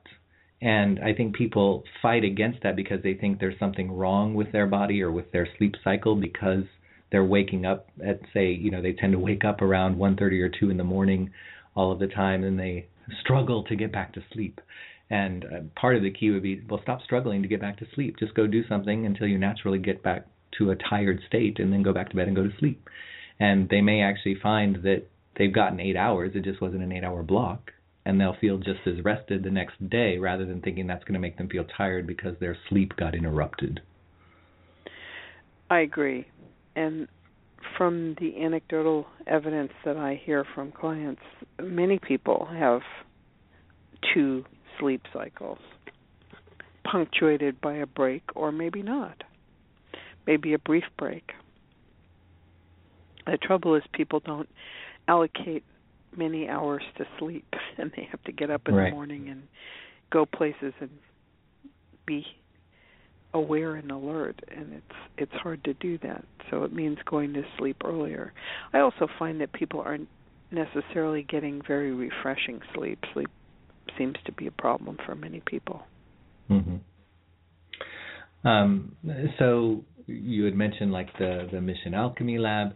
Um, can you just talk to us a little bit about overall the kind of services and things you offer, and what events, workshops, or other things that you may have coming up on the horizon that people oh, need to be goodness. aware of?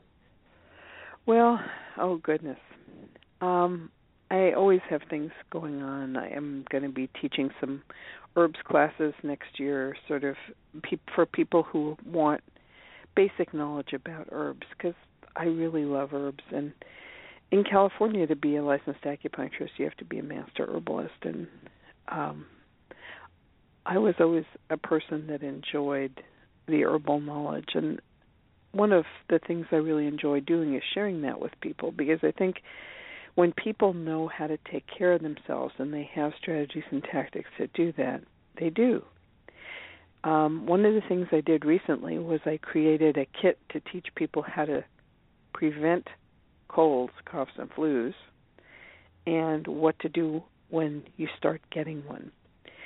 Because I find that that's something that you know there aren't real nobody gets inoculated for for a cold. I mean now people take flu shots and I don't really want to go into my opinion of flu shots, but what I will say is more of us could be boosting our immune system so that our immune system is strong and keeps us healthy against whatever's out there in the environment that we deal with so that we can again be more in charge of our own health. And I really feel like teaching people how to use herbs and supplements to prevent illness or using herbs and supplements to help you get well faster puts your own wellness back in your own hands. So when I say become a master of self care, it's having some of those strategies to help yourself stay in charge of your own health.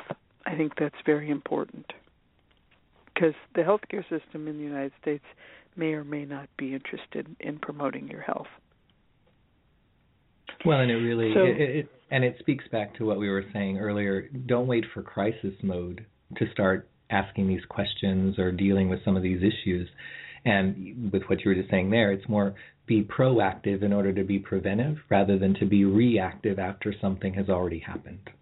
So don't wait for the cold and then react versus be proactive to do things that could actually prevent the cold coming in the first place, which means you either avoid the, the crisis altogether or you're able to navigate through that crisis moment far more easy or it's far less severe than what it would have been otherwise. Absolutely. So, yes, um, if you'd like to have me speak to your group about herbs, about sleep, about any issues that people have in midlife, whether it's menopause or health related issues, I'd be happy to. I love to do that. I also will be having another event for midlife women probably in March and it will be addressing this whole concept of what's next for me. Because I think it's a very important question that we should always ask is what's next for me and how can I set myself up to do either what I'm meant to do in this world at this point or what I've always wanted to do at this point in my life. And people can find out about what you offer and when these are going to be by visiting your website, which is Right. uh, Midlife Without midlifewithoutcrisis.com. dot com. I also have a website that's my name, ninaprice.com, and whatever I'm up to is is announced there. If you'd like to just chat with me about what's next with you, you can send me an email, Nina at ninaprice.com, and I'd be happy to hear from you and set up a chance to chat. And when when you're meeting with a potential new client, your first initial consultation with them is is at no charge. Is that correct? That's correct. to determine if you're a bet a good fit and wh- if what you can offer might be best for what they need, basically, without having to pay just to find that out that this isn't going to work. well, exactly. Um, so as we come to the close of our conversation, there is something that I ask each guest, and two things really. One is I'm going to ask you a question that my guest last month posed without knowing who it would be asked to, for you to then respond to. And then I'm going to ask you for a question that you would like to ask for next month's guest to be asked without knowing who that's going to be. Okay. So the the question from last month uh, was from my guest Nancy Antonucci, um, who is a seer, tarot reader, intuitive. She's also involved in the dance and theater world. And her question for you is, sorry, up to the sorry, up to this point in your life, what was the single strongest influence or memory of knowing your true self?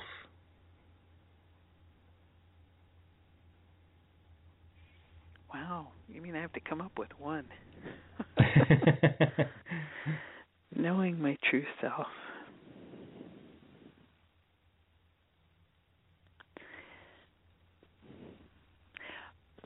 Well, the one that comes to mind, I don't know if if this one is it, but when I was in massage school, I had several experiences that were very transformative and very powerful where I really came in touch with what I was capable of in a whole new way.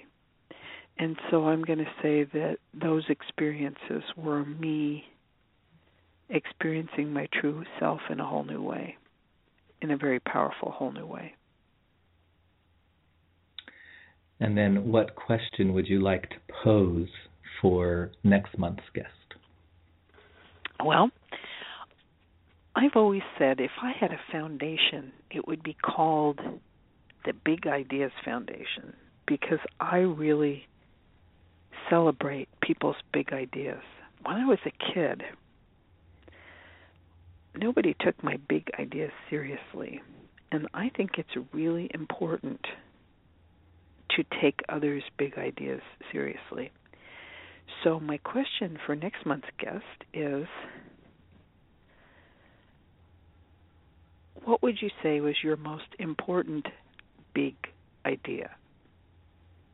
It could be in any context for yourself, for someone else, for how you wanted to live your life, for something you wanted to do. All right. Well, and and you accuse me of asking big questions. Well, it's, no. it's not it's not that big a question. It's a big idea. Yes. Well, master herbalist, acupuncturist extraordinaire, midlife success coach without peer, Nina Price. I would like to extend a thousand gratitudes to you for taking the time today to join me here on the show and to share some of your wisdom and experience with others. And I want to encourage people that if they have been intrigued or have felt that what they've heard would be really beneficial for them, to visit Nina's website, midlifewithoutcrisis.com or ninaprice.com, and get in touch with her to talk a little more about what you're needing and looking for, finding out what she could offer you to help with that, um, because it there's never a better time than this moment to do that. Don't wait for crisis to do that, so that you have the tools when a crisis arises to navigate it more successfully. And Nina Price is your handyman with all the tools you need for getting through That's right. that. So Yes. thank you very much, Nina, for joining Oh, us. hi, C. Thank you so much for inviting me. It's a pleasure to talk to you as always. well, I appreciate that. And if you're listening, stay tuned because coming up we have the uh, monthly astrology update for a little sense of what astrological weather patterns are moving through over the course of the month so that we're better forewarned and prepared to work with them appropriately. And following that is our segment where you have a chance to receive a reading live on the air. To do so, you can Skype in or you can call 646 716 5510 in order to get into the queue. So, my thanks to Nina Price. Keep listening, enjoy, and we'll be right back. Television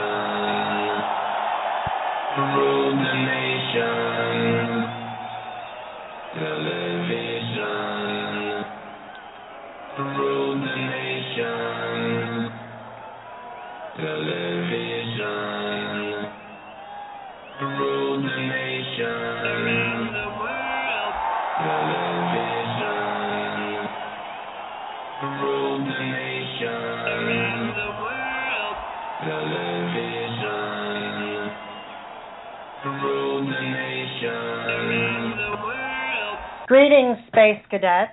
Welcome to the November Starcast. Radical Departures, the Anima Mundi.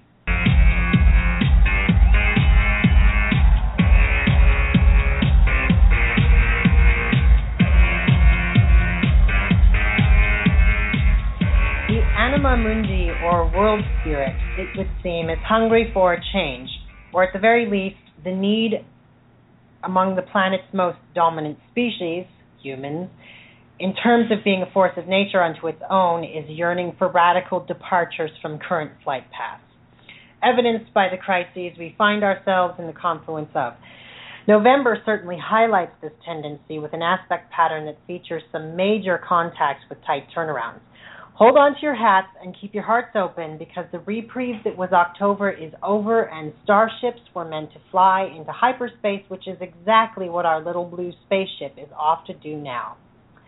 At the very least, its human inhabitants are in for an interesting ride for this leg of the trip around the sun. The internet is a potent theme for this month as it is dominated by a series of Mercury and Venus contacts, continuing the Venusian themes of the month prior, with both planets beginning in signs linked to computers and communications technologies.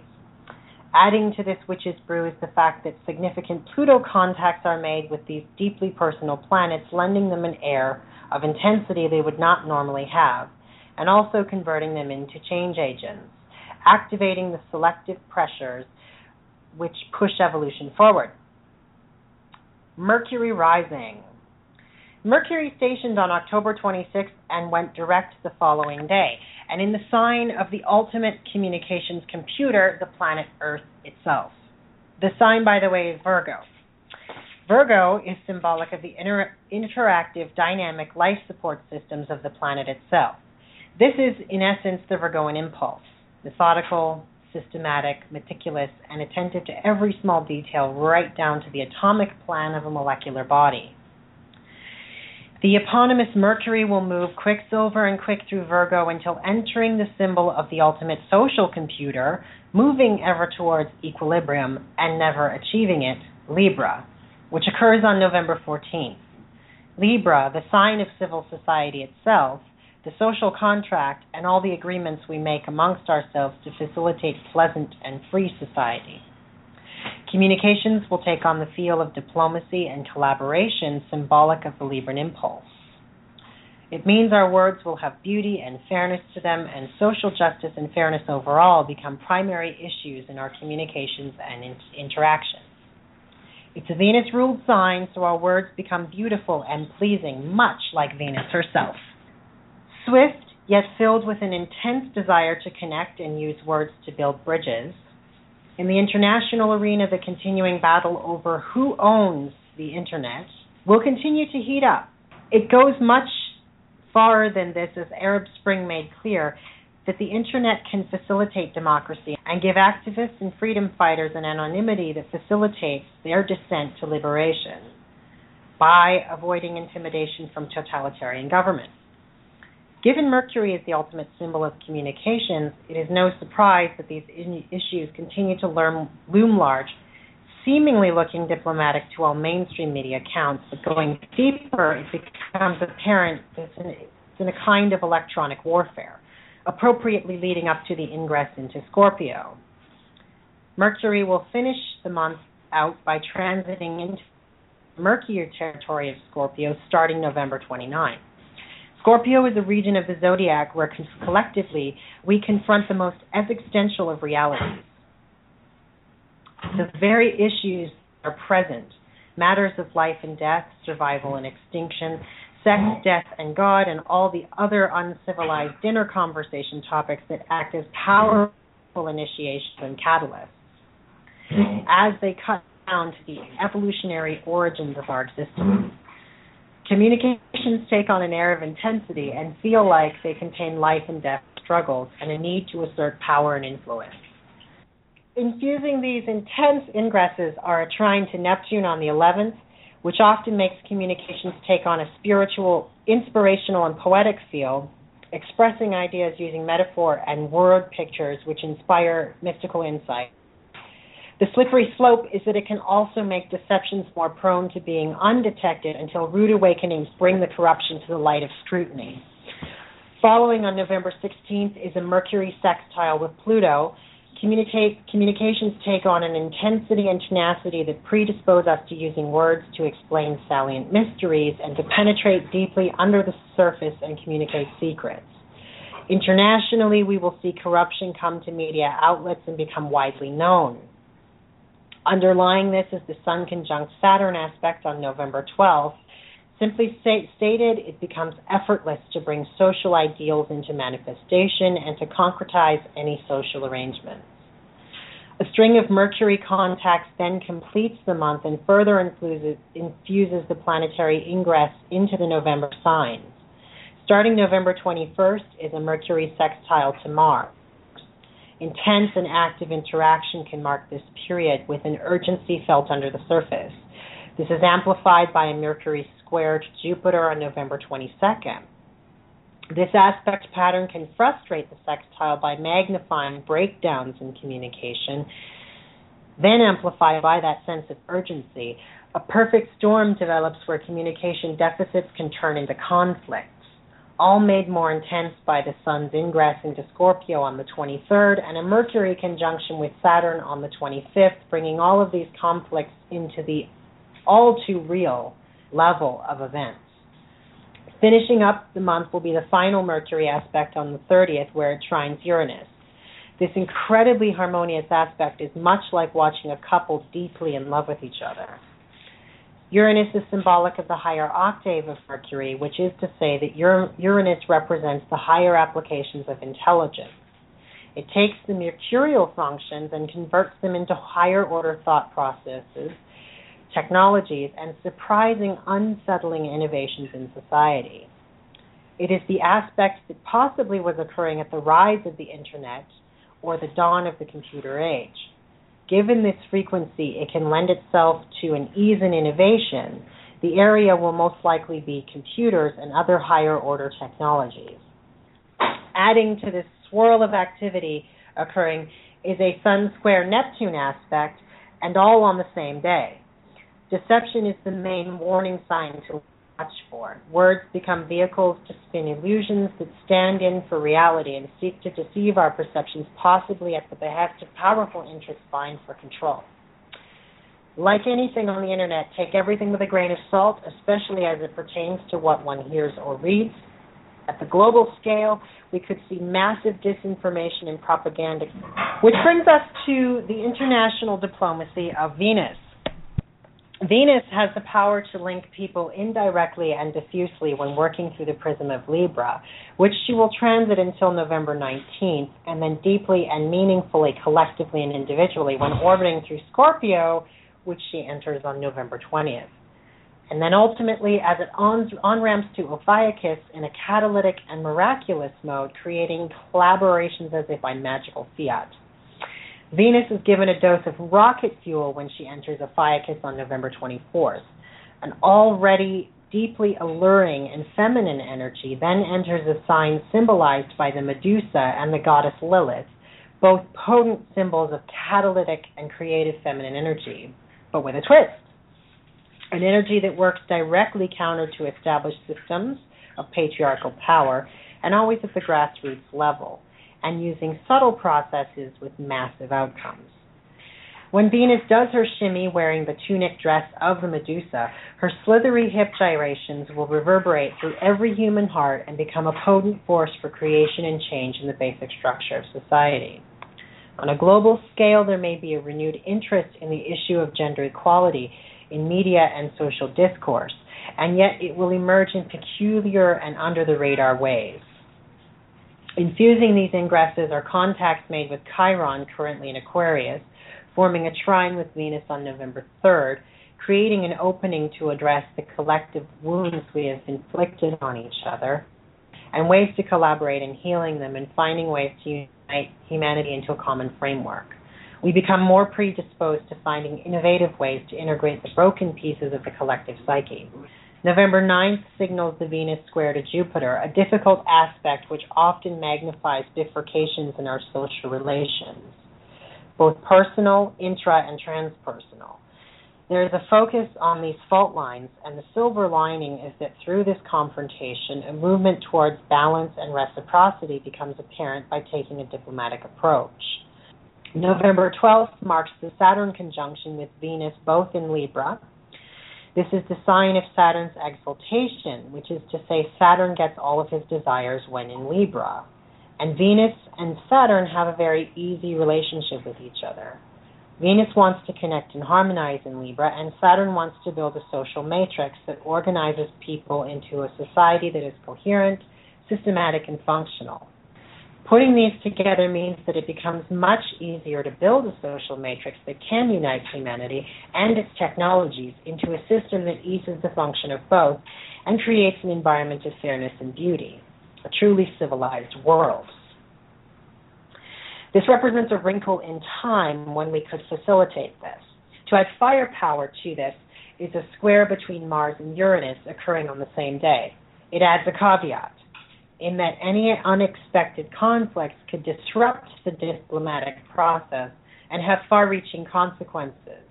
Or technology could facilitate this process or also exacerbate existing conflicts. The final Venus contact occurs on November 20th and involves a square to Neptune. This can lend itself to being inspired by the higher ideals of humanity, and on the other side, falling into the slippery slope of unrealistic expectations about how smoothly the transition to a glo- truly global civilization will be. There will be much stumbling along the way, and there's no room for error of becoming blind to these difficulties by glossing over them with illusory idealisms. It is a reminder that love certainly can conquer all, but it is not all that is truly needed. Which brings us to the compressed power of Pluto. Pluto is in the long, slow burn through the sign Sagittarius, a sign that deals with foreign cultures, long distance travels, and international destinations. In a word, it touches on the legal, social, and cultural foundations of international society. Given our world is becoming increasingly and inexorably global, an inevitable, an inevitable transition with strong Plutonian themes, when civil society has gone global and touches every conceivable international agreement and the people on the ground, it becomes unavoidable. And with the two major Pluto contacts throughout the month apparent.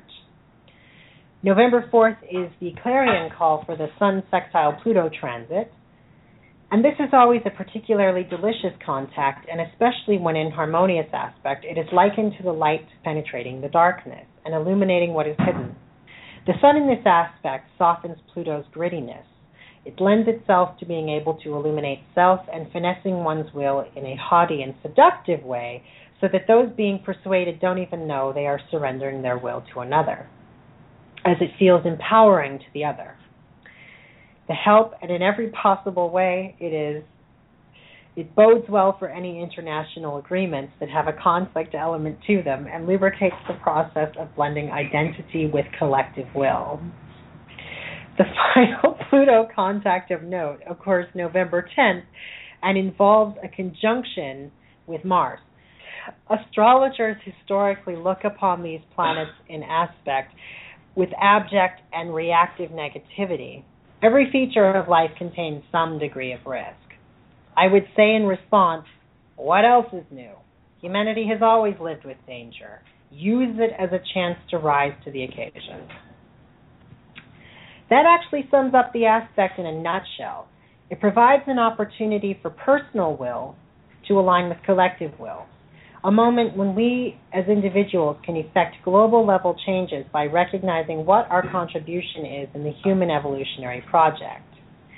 It could be a violent confrontation, and it could also be using a computer algorithm to shut down an oppressive system, or it could also be a peaceful act of civil disobedience, an activist speaking on an important issue, or the average Jane on the street volunteering for a project.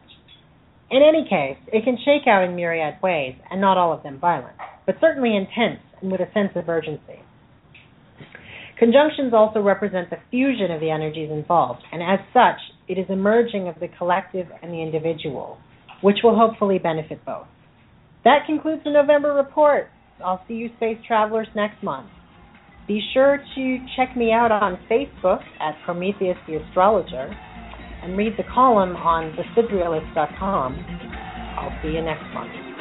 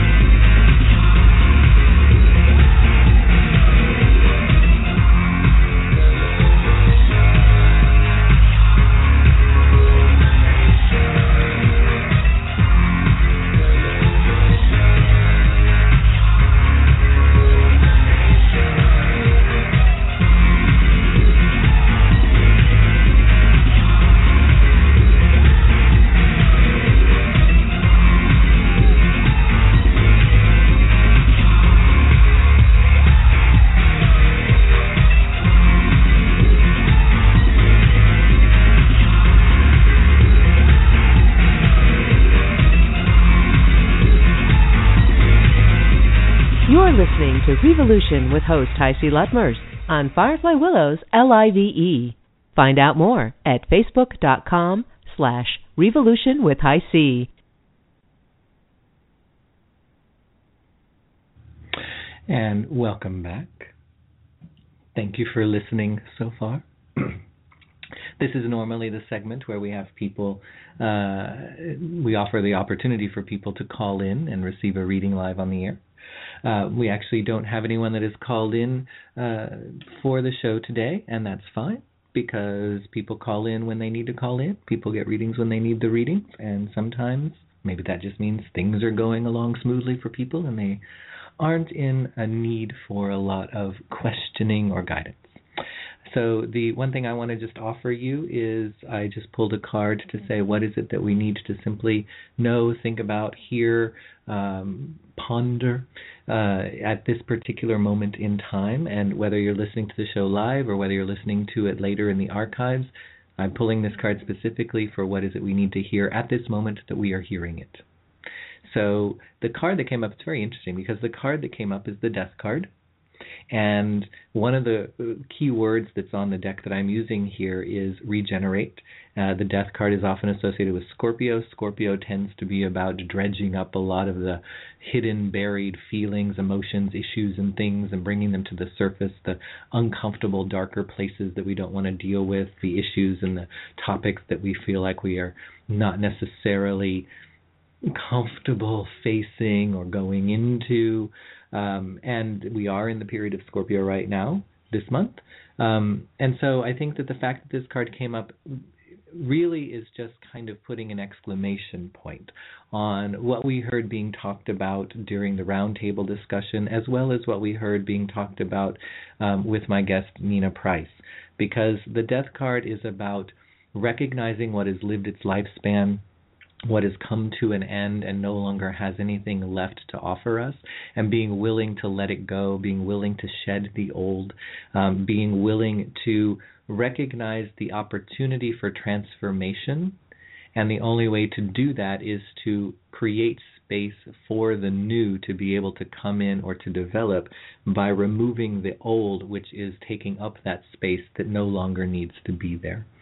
So, really, let this be a, a time when you are facing and working through and letting go of those things that no longer serve you, as Nina said, when you are being willing to question and perhaps dismantle some of the old structures that represent some of the belief systems we have operated under for a period of time that now no longer reflect who we want to be or who we want to become. Uh, as we talked about in the roundtable segment, uh, this is a moment of transformation. This can be a time to completely shift or change who you are or the direction your life goes, but the key is to be able to shed that weight that is holding you down or holding you back, and whether those are external things, whether those are simply the way we think about things, the fears we hold on to, etc.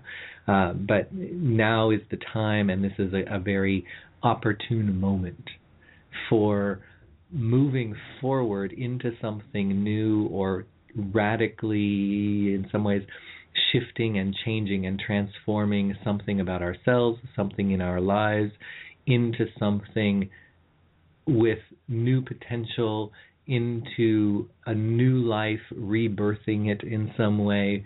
Um, but the key, of course, is to recognize and to remove what it is that no longer serves us, no longer is healthy. And in a sense, kind of like looking at everything and saying, what is it that feels heavy, burdensome, weighty, or, or feels like a weight that we carry around.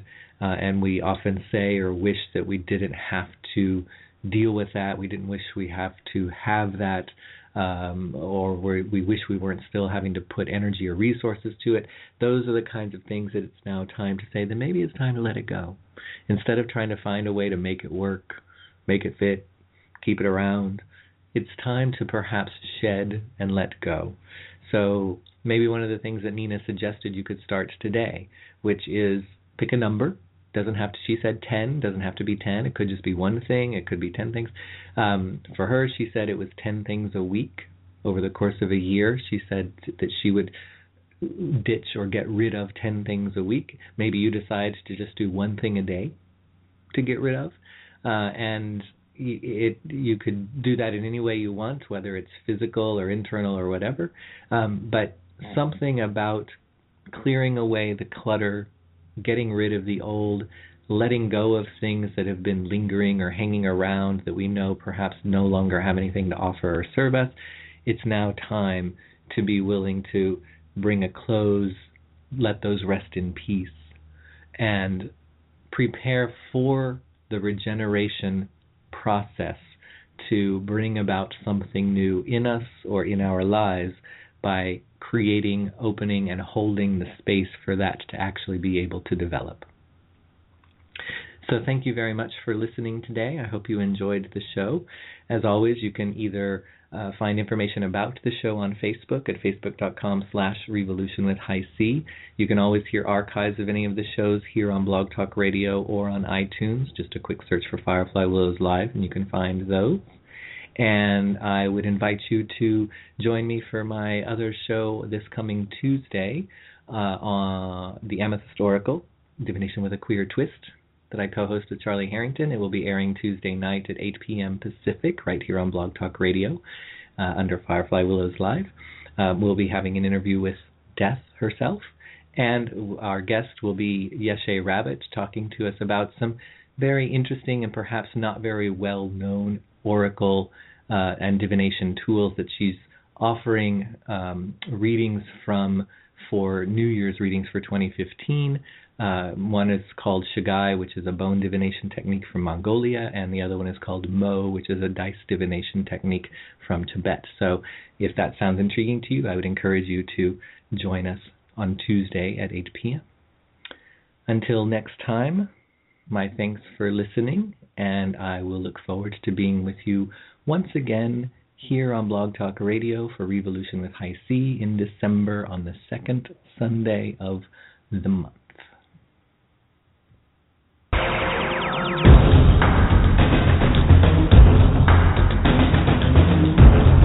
Thank you for joining us. Revolution with host HiC Lutmers, brought to you by Firefly Willows LIVE.